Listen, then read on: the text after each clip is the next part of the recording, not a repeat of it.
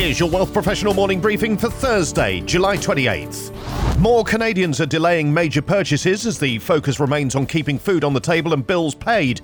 New data from Angus Reid shows that the share of respondents who say now is not the time to spend on large items, including a house, renovations, car, or a big vacation, has increased to three quarters from 56% two years ago. The share of respondents who do think now is a good time to make a major purchase has halved in the past two years. Those in BC are most likely to be prepared to spend, but only with an 18% share. With inflation taking a larger share of Canadian household budgets, a significant minority report being in financial dire straits. 28% say they're barely keeping their head above water, up 10 percentage points since 2020. The percentage reporting that they're in great shape financially and able to handle anything that comes over the longer term is just 17%, while 55% say their finances are good but remain concerned about the long term outlook. In April 2020, 61% said their finances were good.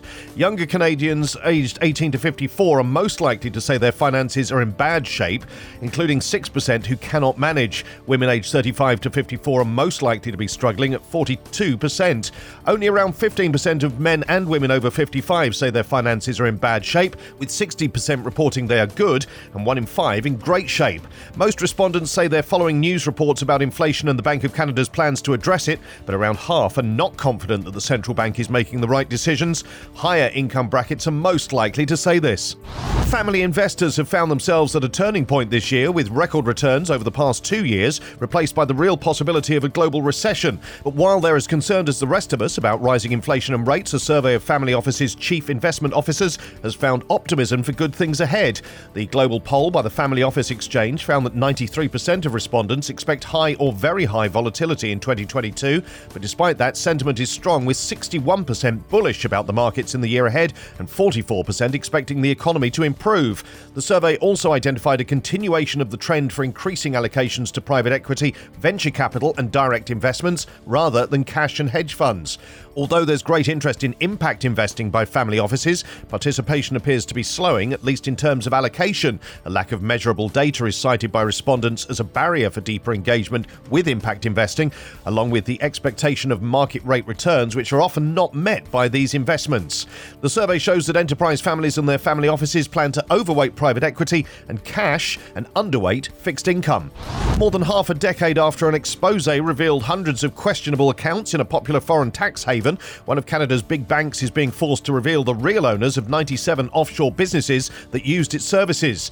The firms involved were first implicated as part of a financial data breach known as the Bahama Leaks. They're all registered in the Bahamas. The CRA wants to determine whether the true owners are Canadians who are using tax havens to hide their assets. Canadian individuals and corporations have $23 billion in declared known funds stored in or invested through the Bahamas, exceeding France, Spain, and Portugal put together. Canadians may have between $76 billion and $241 billion in hidden wealth, according to a 2018 CRA analysis, although the study did not break it down by country. A judge granted a May request by the federal government to compel RBC and its subsidiary RBC Dominion Securities to produce any information that could aid the CRA in locating the owners of the 97 Bahamas entities. The bank didn't resist the action. These stories in full at wealthprofessional.ca and in our newsletters. Plus, when will the Fed's hawkish interest rate hikes finally cool? The climate for tactical allocation funds could be favourable this year. And Wealth Professional honours 30 advisors who are guiding clients through uncertainty to achieve their financial goals. For Wealth Professional Canada, I'm Steve Randall.